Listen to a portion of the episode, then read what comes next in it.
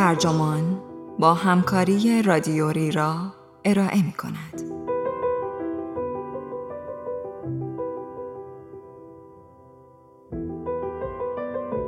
بیگان حراسی از کجا آمد؟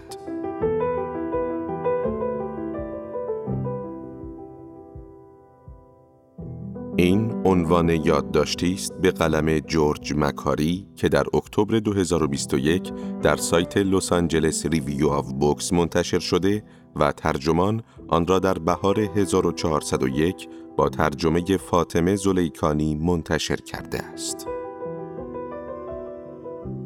من مهدی سفری هستم.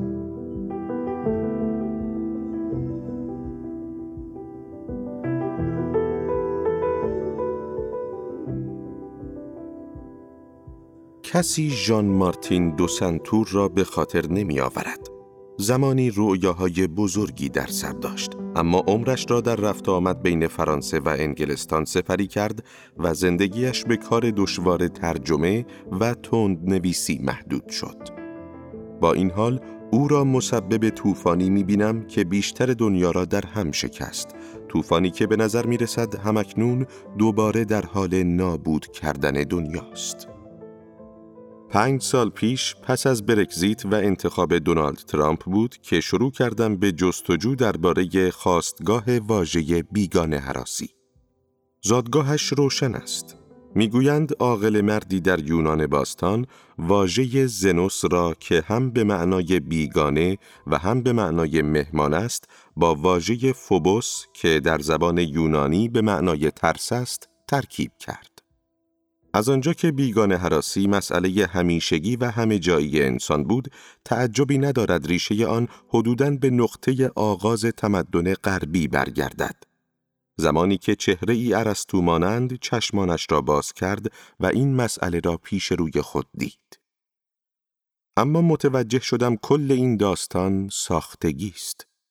یونانیان در اسناد مکتوبی که از آنها داریم هرگز از این واژه استفاده نکردند. بلکه این واژه در برهی از تاریخ که به زمانه خود ما شباهتهایی دارد در کنار دردسرهایی پدید آمد که جهانی سازی پرشتاب به آنها دامن زد. ژان مارتین دو سنتور از همان آغاز در کنار این جریان ایستاده بود. حدود سال 1880 شماری از رواندرمانگران تأثیرگذار بدین نتیجه رسیدند که ترسهای نامعقول بیماریهای مختص به خود ایجاد می کند. در چشم بر هم زدنی پزشکان فرانسوی، آلمانی، انگلیسی و آمریکایی دهها فوبیای پزشکی مطرح کردند.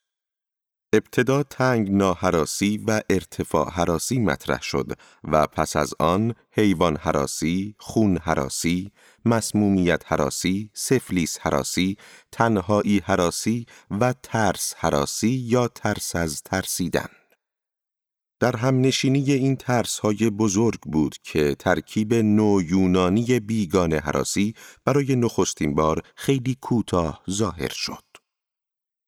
همان زمان که این واژه ابداعی در دریای واجه های ابداعی دست و پا زد و سپس به قعر ناپیدای مفاهیم علمی فرو رفت، مفهوم دیگری در پایان قرن نوزدهم در روزنامه های فرانسوی و بریتانیایی سر و کلش پیدا شد.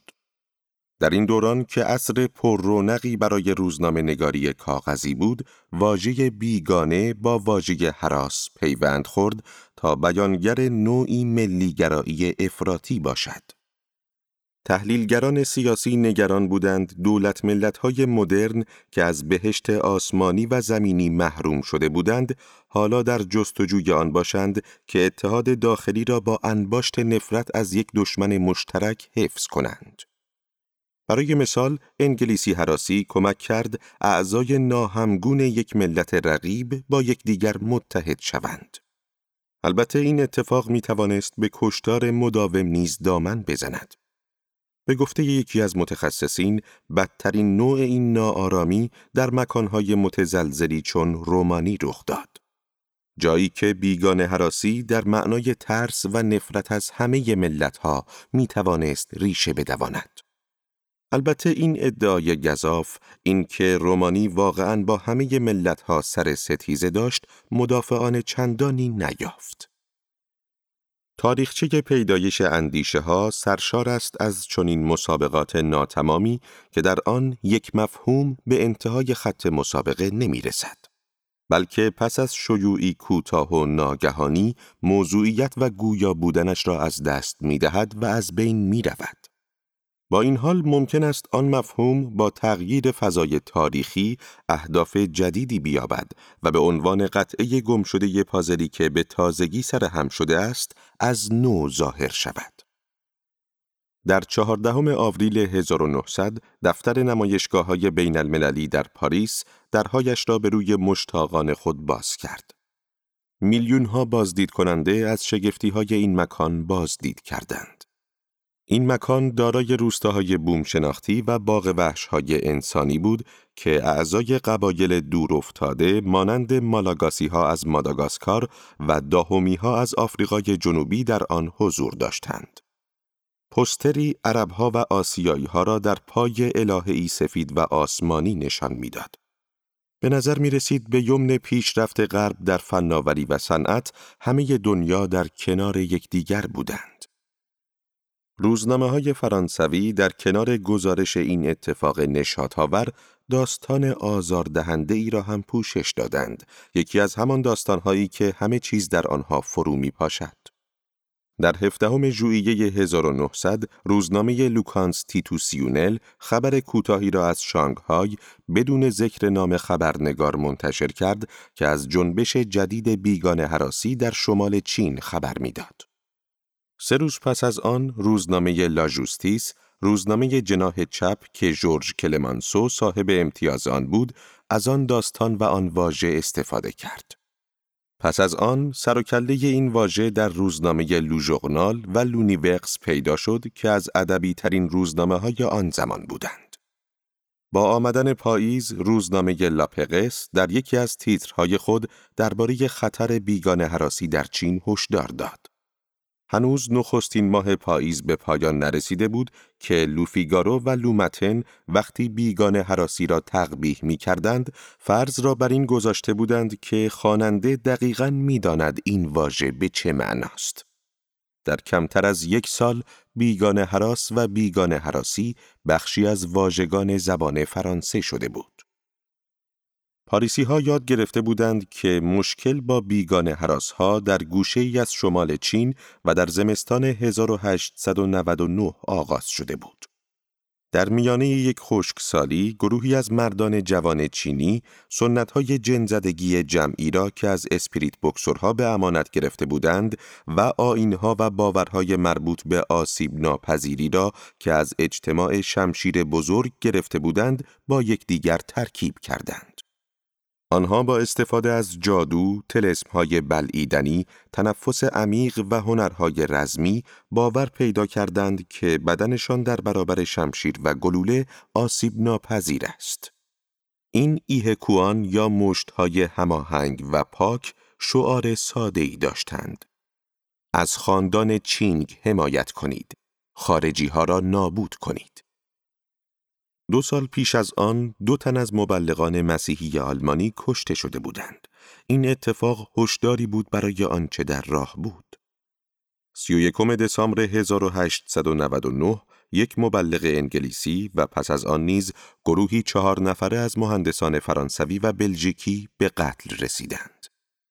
همانطور که ملیت های متفاوت قربانیان نشان می دهد، بکسورها مشخصاً انگلیسی حراس، فرانسوی حراس یا آلمانی حراس نبودند. نیروهای بیگانه بسیاری کشورشان را به تصرف درآورده بودند و بکسورها علیه این بیگانگان اعلان جنگ کرده بودند. تنشها در ماهای آتی افزایش یافت نزاهای بیشتری در گرفت و سپس تقریبا در یک شب هزاران بکسور به خیابانها هجوم آوردند و می‌خواستند کلیساهای غربی را به آتش بکشند و مهاجران را تعقیب کنند. در این بلوا تقریبا دویست غیر چینی به قتل رسیدند. آشوب بکسورها به دنبال دهه هایی اتفاق افتاد که جهانی سازی با سرعت سرساماوری دنیا را در می نوردید. در نیمه دوم قرن نوزدهم فشارهای ناشی از افزایش جمعیت و پیشرفتهای جدیدی مانند قدرت بخار، تلگراف، داروهایی مانند گنه گنه، سیلاب پیشرویهای غربی را به پیش راند.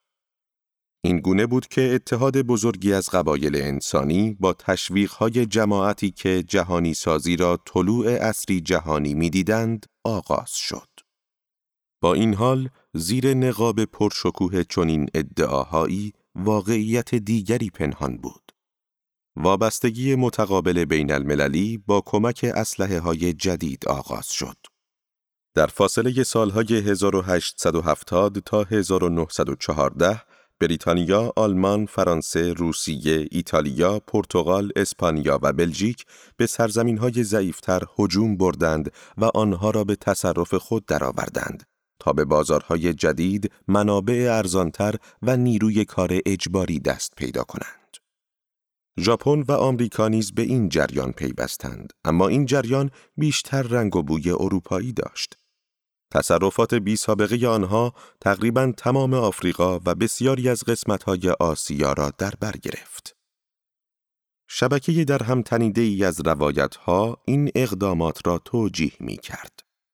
به یمن آنچه فرانسوی ها مأموریت متمدن سازی می نامیدند، از گسترش فرهنگ اروپایی در دنیای شرق استقبال فراوانی شد.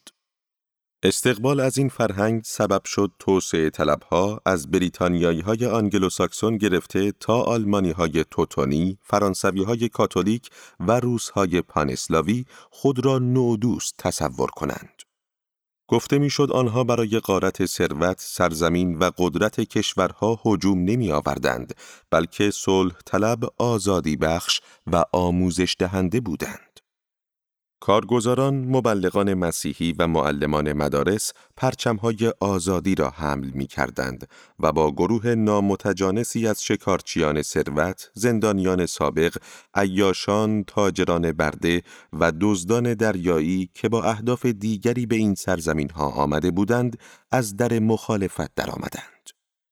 آنها آنچنان به حقانیت خودشان، خوبی خدایشان و به برتری اصل و تبارشان مطمئن بودند که ابدا متوجه نمی شدند چرا میزبانانشان با چنین خشونتی به حضور آنها واکنش نشان می دهند. آنقدر که وقتی گروه پرسر و صدایی از آشوبگران در چین اعلام کرد مأموریتش نابودی همه خارجی ها و حمله به آنهاست، لازم بود برای این واکنش وحشتناک توضیحی ارائه شود. تحلیلگران آلمانی درباره پدیده‌ای هشدار داده بودند که فرمدن فاینشافت یا بیگانه به مسابه دشمن نام داشت و مختص چین بود. اما این عبارت هرگز به زبانهای دیگر ترجمه نشد.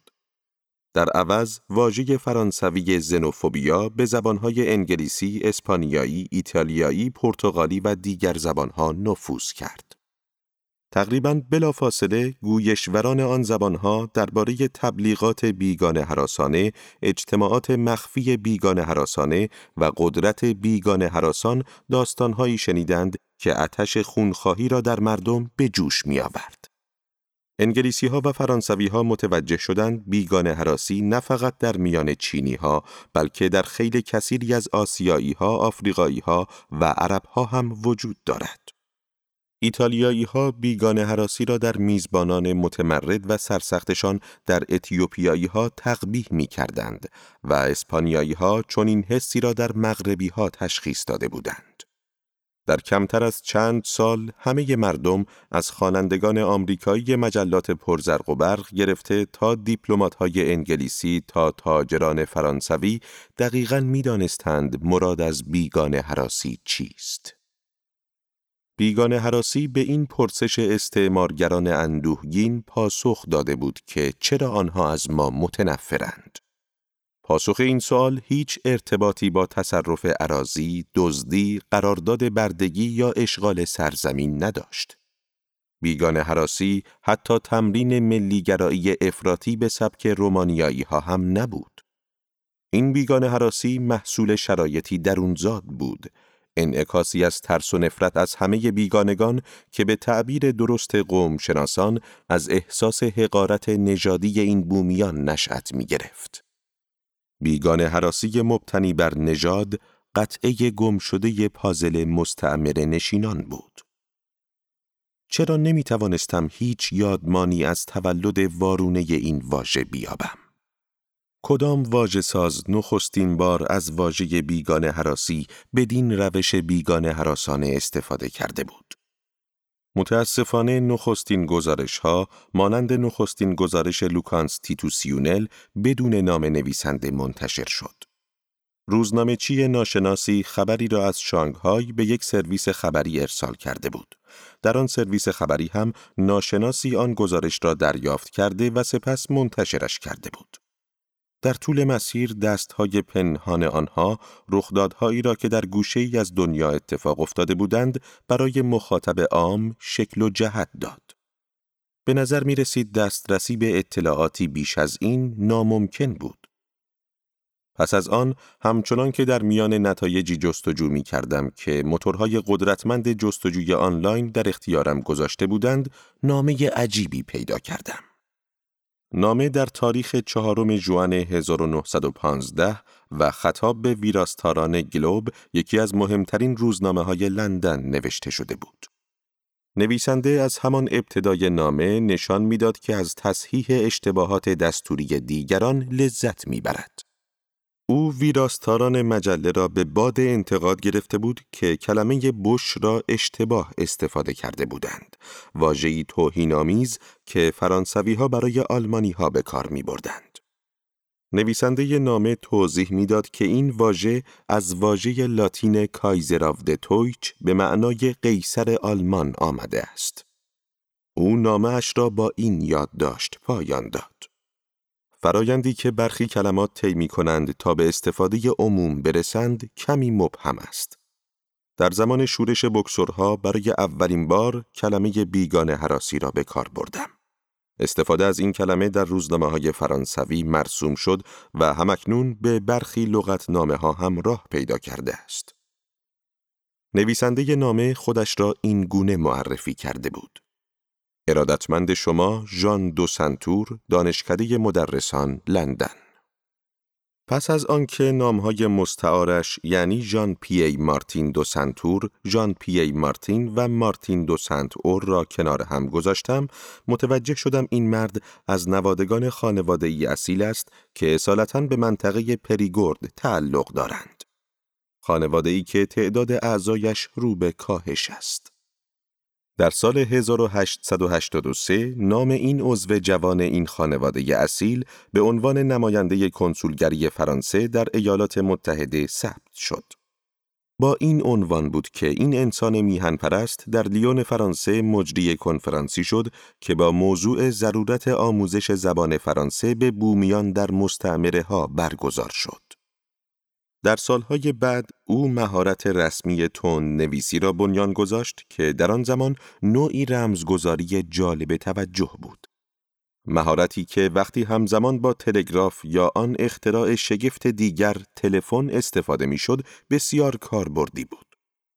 متوجه شدم شخص مد نظر ما در آگهی های روزنامه های فرانسوی جستجو می کرد و خدماتش را به روزنامه نگارانی ارائه می‌داد که می‌خواستند از ابزارهای تلفنی و تلگرافی استفاده کنند تا از خارج از کشور خبر دریافت کنند یا از آنجا به فرانسه خبر مخابره کنند. در چنین فضایی بود که او اطلاعات جمع آوری می کرد، گزارش می نوشت و آنها را بین خبرگزاری ها پخش می کرد. وقتی خبر تقیان بکسورها پخش شد، یک آگهی که به خدمات او نیاز داشت، او را در پلاک سی و دوی خیابان روچر نزدیک ایستگاه قطار سن لازار در پاریس جای داد. مکان درست در زمان درست. این تصور پذیرفتنی است که او گستاخی لازم را داشت تا واژه‌ای جدید خلق کند چرا که مارتین در نوشته های پراکندش از بازی با کلمات و نوواژه ها لذت می برد.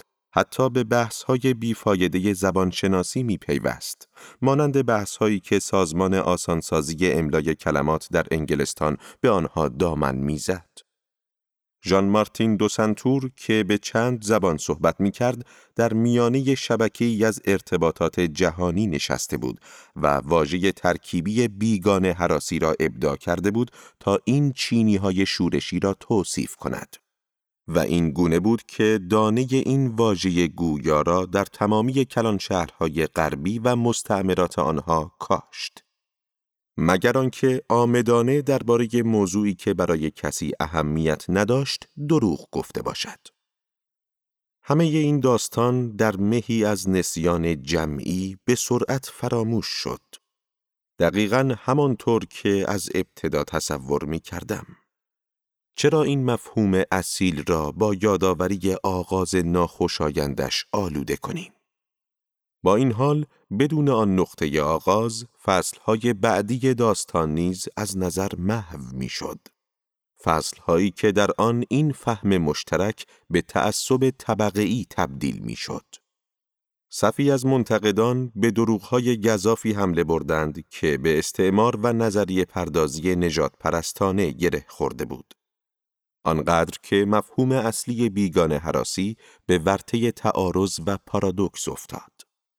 پس از آن بود که این واژه مجبور شد تغییر مسیر دهد تا برای جنبش های ضد مهاجران و ضد سامی ها در لندن، پاریس و برلین و برای امپریالیست های متعصب که نمی توانستند تصور کنند شکایت های مردم سرزمین های اشغال شده مشروع است دستاویزی فراهم کند. به دنبال آن دانشمندان رفتارشناس علاقمند شدند که منابع این بیماری روان اجتماعی را که از نو تعریف شده بود کشف کنند. آن دریای تغییرات نه بی زحمت اتفاق افتاد و نه یک شبه. فقط زمانی می توانیم این اتفاقات پراکنده را در یک نقطه مرکزی به هم برسانیم که به یاد بیاوریم نخستین بار چه زمانی از این واژه استفاده شد. حقیقت آن است که حوزه‌ای که محل اختلاف بود و ژان مارتین دو سنتور بر آن نام نهاد به موضوعی فراتر از حوزه معنایی قدم گذاشت و در برخی جنبه های اخلاق، روانشناسی، علم، اقتصاد و قدرت سیاسی به پشتوانه‌ای برای غرب تبدیل شد. در پایان مفاهیم بنیادین هویت بود که به خطر افتاده بود. هویت من و تو، هویت ما و آنها، هویت بیگانه و میزبان. این مفاهیم را اشکال جدید به هم پیوستگی جهانی و تغییر ناگهانی در حوزه فناوری به چالش کشیده بودند. ساختار شکنی هایی که به آنچه امروز با آن روبرو هستیم بیشباهت نیست.